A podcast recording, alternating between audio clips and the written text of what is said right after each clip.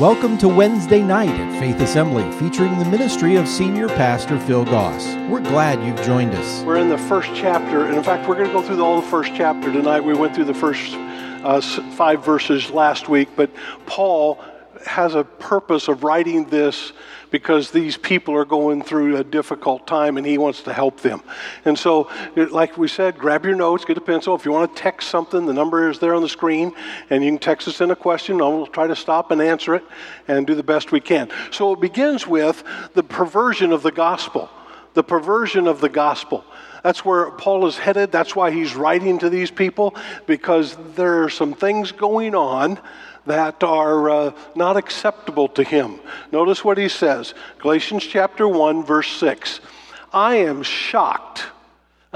I can't believe it. There's, there's just an element of, uh, of him coming to a place where he's just saying, This is just inconceivable to me. I am shocked that you're turning away so soon from God, who called you to himself through the loving mercy of Christ.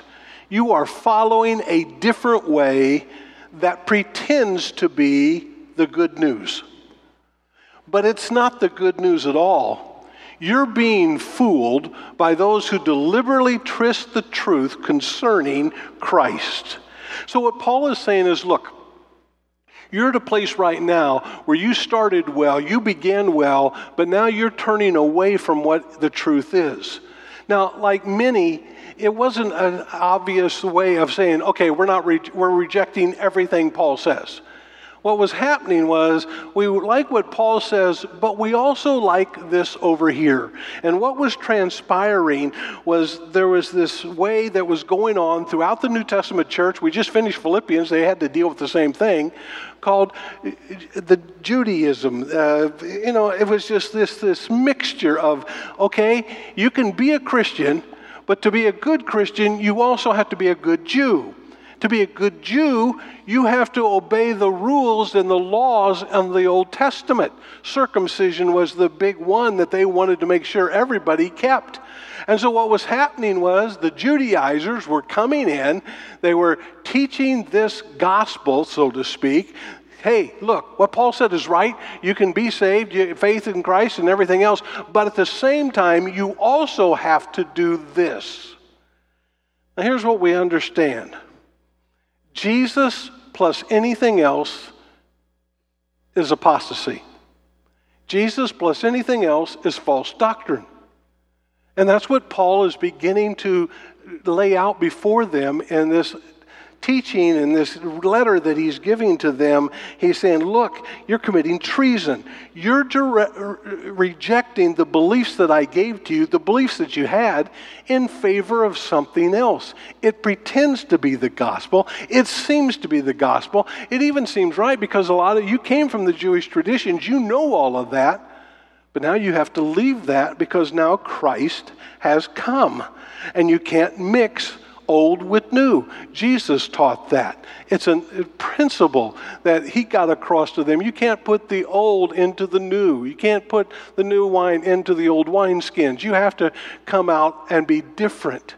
And so Paul's writing this, and that's just so prevalent in us today because we're not much different. You see, what we do is um, people don't abandon the good news, is what Paul says. They don't just reject it completely. They just say, well, okay, I, I can understand that, but I also like this. And here's how we twist the truth. Well, you know, I, I understand that uh, what Christ said, and I believe Jesus existed, and I, I, believe he's right, and I believe that's good. But I also believe this over here, and therefore, you know what? I, I believe in being a Christian, but I also believe there's a lot of ways to God. And you can get to God however, as long as you're a good person, God will understand. That's a false religion. Why? Well, here's what the Bible says the Bible says there's only one way to God, and that's through Jesus Christ. Now, if you go and add another way and say, well, as long as you're being good and as long as you're doing what's right, then you've changed it, haven't you? There is no exception clause. And, and you make it different than what it is supposed to be. Or, Let's say you've got a young adult and that young adult was raised by Christian parents in a godly home whose parents were faithful, attending church, involved in ministry, and doing all kinds of things. And as I have talked to those over the years that have come to me and said, I don't understand something. You know, my parents who used to be so committed and so alive are now hardly going to church, and what's the difference here? And suddenly things that matter don't anymore. And they begin to look at it like, well, if my parents are like that, then it must not be that important. And maybe they raised me that way, but they're not doing it now, so maybe I don't have to either. And yeah, I'm not going to reject how they raised me, but I, I kind of maybe, you know, I've got a friend who's into yoga and TM, and they're really involved in that. And maybe there's something to that, and they haven't rejected or turned away, but they have changed the truth. So we Christians are really good at that. Or, here's another thing we do. Well, I believe Jesus Christ saves you. But if, if you're really saved, you won't dress like that. You won't do this. And we begin to get a set of rules together that we say these are the rules you have to keep if you're going to be a Christian. Well, those rules don't flow from God's Word. There's principles that are there, but when you start saying you have to do this and this plus this, you have now diminished the gospel of Jesus Christ. Salvation comes through belief in Jesus Christ and His mercy and His grace, period. And anytime you and I begin shifting on that, adding to that, making there be more to that, then we're not doing anything different than these people were doing back in this New Testament time. And so we've got to come to that place where we understand, you know, we are good at putting our rules on other people. We are good at saying to someone, you have to live like this. And then we have that rule, and then we see someone who we thought was a good Christian, and they're not living like we think they should. And suddenly it throws us for a loop, and we think, well, if they're not doing it, then I guess I don't need to, and I guess I can do what I want. So you and I have to be careful because the truth of the good news is Jesus Christ came to save sinners. And there is only one way of salvation, and that's through believing on Him.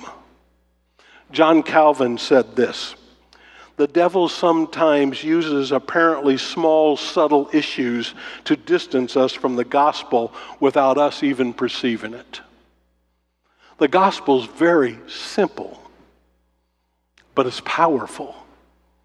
And it's something that you and I have to guard against because we are good at adding to our little things, the things we think it has to be this way, and you got to do this. It's Jesus, plus you have to do this and read like this and act like this and say this and have this. And we begin to put things into it. And that's what was going on in this church. They hadn't rejected what Paul taught them. They just said, well, maybe we need to add to it. We, we believe what you said, Paul. But we also believe that, you know what, we need to keep the Old Testament laws. Well, you're not saved by keeping laws, you're saved by grace. Now, which one is it? And Jesus said, I came to do away with the old. Now there's a new way. And so Paul's writing to them and he says, I just can't believe that you are already diverting from the truth that I gave to you and that you're adding to it and you're going to another direction. I just can't comprehend how you could do this. And so that's where Paul starts. He, he just kind of really nails it there. And then Paul wants to please God. Paul now gets a little uh, stronger. He kind of powers up on them. He, he comes to a place where he says in verse 8, he says, Look, let God's curse fall on anyone. Now, that's a pretty strong statement.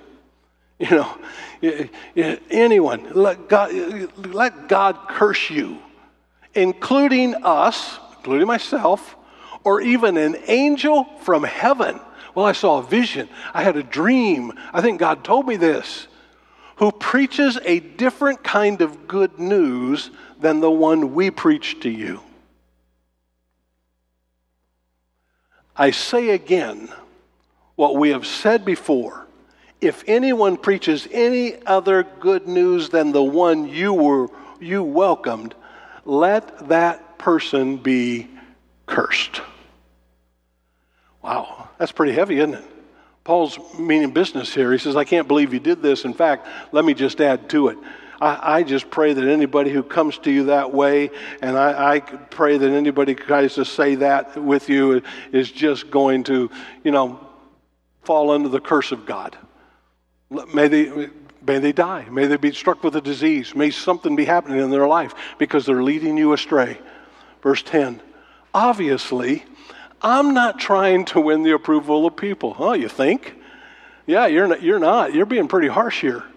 But of God. And if pleasing people were my goal, I would not be Christ's servant. Remember, our task is to keep ourselves on track. We don't have to try to keep everybody else on track.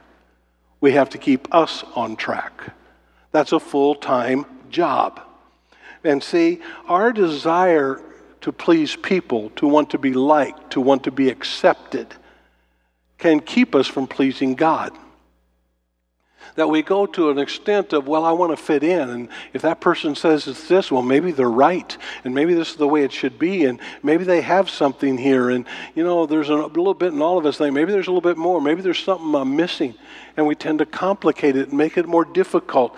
And we, we begin to listen to others because we, we want to be a part. And that's what was happening in this church. Well, Paul, these people are nice people. Don't upset the cart here. You know what they're saying is fine. We can live with that and live with this. And you know what? If you live a life trying to please yourself or trying to please others, in all probability, you're not going to please God. And so Paul says, Look, I'm not trying to please people. Because if I'm trying to please people or trying to please me, that's called idolatry. That means I'm put something before God. And he says, I'm not trying to do that. And he says, if I do that, notice what he said, I would not be Christ's servant. If I go any other direction, if I do anything else, I would not be Christ's servant. I'm going to serve Christ. And I want you to understand what is going on here is reckless, it's damaging, it's heresy. It's causing you to fall away from the gospel of Christ. And it seems innocent, and it seems like it's not hurting anything, but you're going down the wrong road. Stop. And then Paul talks about the gospel he preaches. The gospel he preaches. Strong words here. And here's what he says Dear brothers and sisters, I want you to understand that the gospel message I preach is not based on mere human reasoning.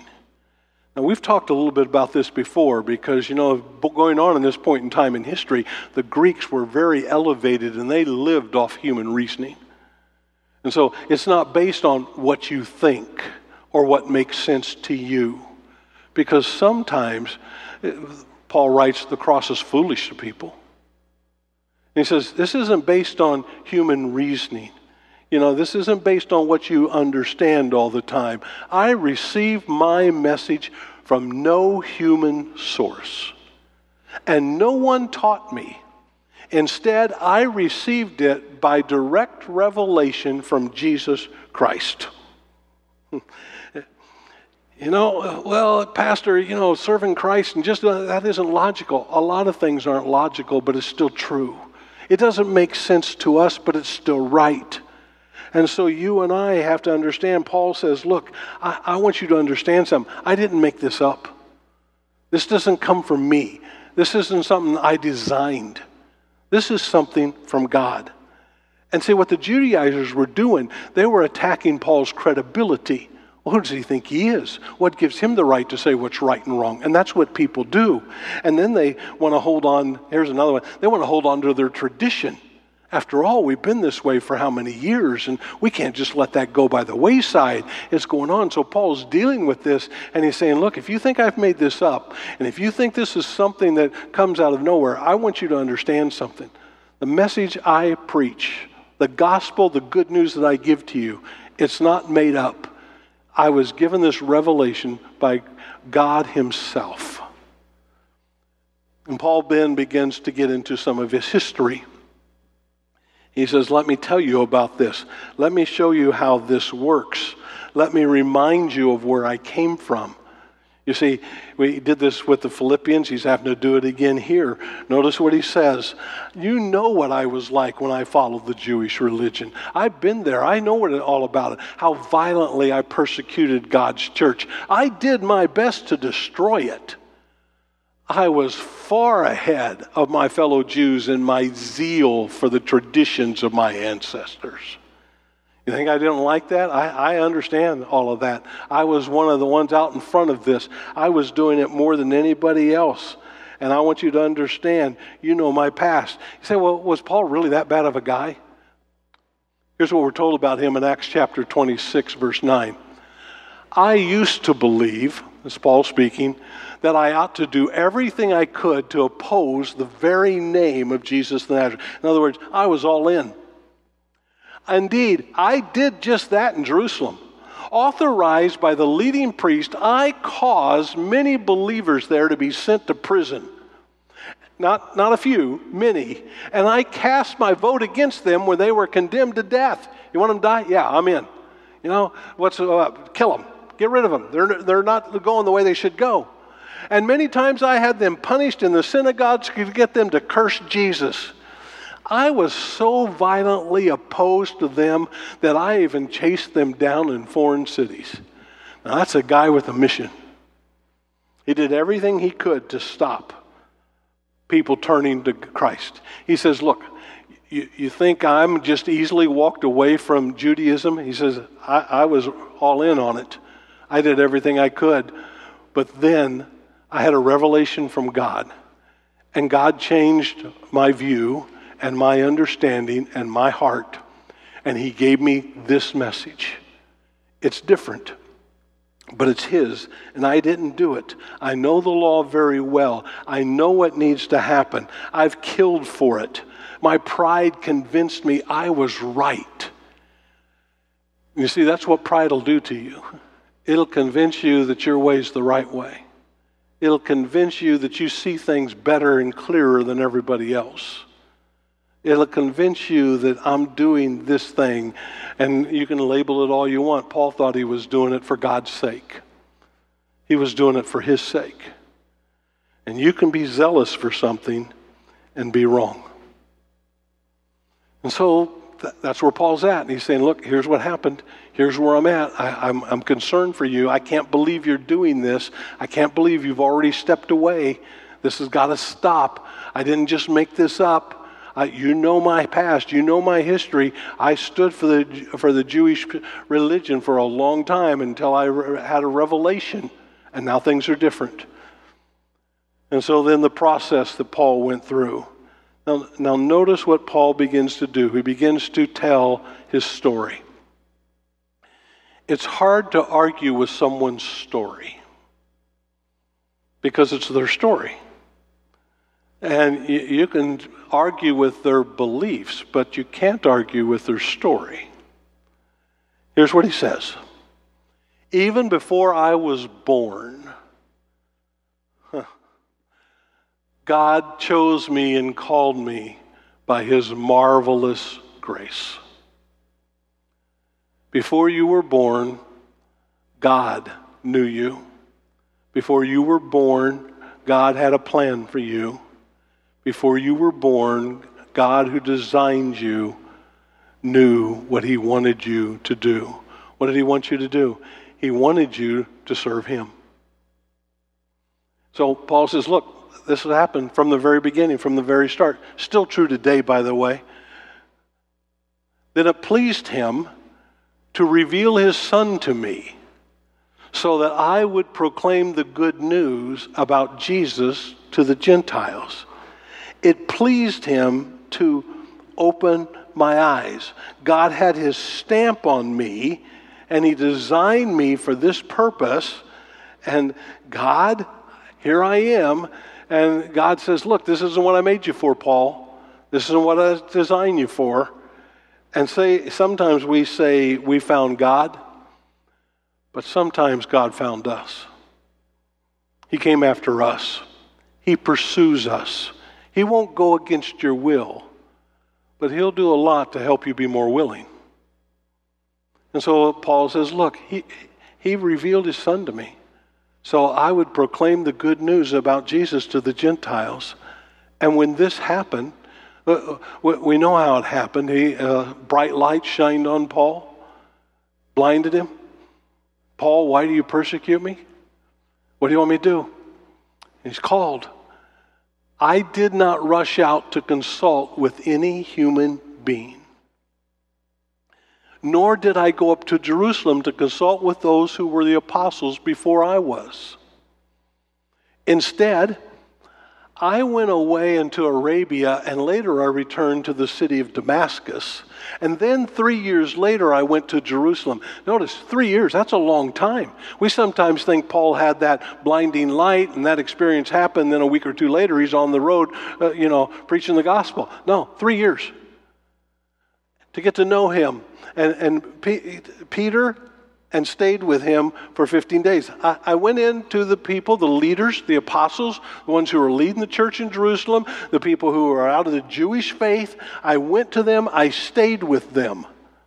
And the only other apostle I met with at that time was James, the Lord's brother. So don't think I just went off and did my own thing. I set some time with them. I explained to them what was going on. I consulted with them. They didn't give me the message. Jesus gave me the message because even Peter still wrestled with the message going to the Gentiles. But Paul says, This is what God called me to do. I declare before God that what I'm writing is not a lie. And after that visit, I went on north into the province of, of Syria and Cilicia. And still, the churches in Christ that are in Judea didn't know me personally. All they knew was that people were saying the one who used to persecute us is now preaching the very faith he tried to destroy. And they praised God because of me. They saw how my life was turned around and how it made a difference to them. And so Paul is there saying, Look, I, did what God called me to do because this is what I'm called to do. And so the good news is much more than just how to be saved. The good news is also a revelation of God. You begin to see Him in a greater, bigger way. You begin to relate to Him in a closer, more intimate way. And so Paul gives his testimony. Here's what happened. Now, you and I live in a world that has a lot of weird ideas about how you serve God. So, how would we give our testimony to the people who don't know God? How would we take a moment and share with them, as Paul's doing here, to these folks, saying, Here, here's what I've done, here's the way it is, uh, here's what I want you to know. So, t- taking his model, let me give you just three things very quickly that when you want to share the gospel, the good news, let me, let me tell you how to do that. Number one, how, how Paul gives his testimony. It was short. Now, see, for, for some of you, when you start giving your testimony, uh, by the time you get done, people are asleep because you've been droning on for so long, trying to fill in every minutia and every little detail about everything. He kept it short. People's attention span is short. You don't have to go into all the details of it. Paul didn't, didn't go into all the details here. He could have taken a whole lot more time and talked about his conversion experience. He didn't. So it's short. It, it, it's be brief. You're not there to preach at them, you're sharing with them. Secondly, it made sense. He followed a logical pattern. He said, This is who I was. This is when I changed, and this is who I am now. This is who I was. Now, for some of you, who, you were is quite a story, but you don't need to go into all the gory details about it. For me, mine's really short. I mean, I was a nine year old kid, you know, still trying to live what's right. I wasn't what you would call a horrible person, a horrible sinner, but I was still a sinner. But then one night I listened to a message and God spoke to my heart. Let me know I needed Him. And since that day, I've lived a life following Him, and He's led me every step of the way, directing my path because I know I can trust Him. You see, that's what you share with people. Here's who I was. Here's how and when I met God, short. And here's what it means to me today. Here's how it's changed my life. Here's the difference it's made in me. So, short, it makes sense, and it spotlighted God. It isn't about you, it's about God. Paul says, they knew me and God was praised because of it. They knew how I was and they praised God because of me. If the attention's on you, you've done a poor job of sharing. The attention should always be on God because it's all about Him. So you want Him to get the credit. I want God you to get glory. I want you to know how much I care and love you and lo- care about you. And so, even today, you and I still have to guard what we believe because it's very easy for us to get sidetracked and off track to not just walk away from the good news, not just say, okay, I don't believe that anymore, but to start adding to it, to start making it something different. Well, it's this plus it's this. And anytime you take this plus this, you're getting off track. Well, I think you got to do this and you have to do. No, no, no. Salvation comes through believing in Jesus Christ. That's the message. That's the gospel. Well, what about these people? The Holy Spirit has a way of helping people live that out. Don't get in His way. Let people know who you are. Stay true to what's true. And be willing to share your life with others so that they can see what God has done in you and God is glorified because of it. And when you do that, other people will listen and you'll have an opportunity for someone else to accept the good news of Jesus Christ. Let's pray. Lord, we thank you tonight for the privilege we have of serving you. The gospel's worth fighting for, and Paul's fighting for it. The good news is just great news. It's about Jesus Christ. And Lord, would you help us to stay true to the simplicity of the gospel and to the message? And Lord, would you help us to be ones who live that message out and know who we are in you because you have a plan for us from the very beginning and you'll use us. Thank you for caring for us, for loving us, for saving us, and for using us. And help us be willing to share our story, just as Paul shared his, so that other people can see how great God is. And so, Lord, we live this week knowing the truth of the good news and the privilege we have of serving you. Help us to do that, we pray.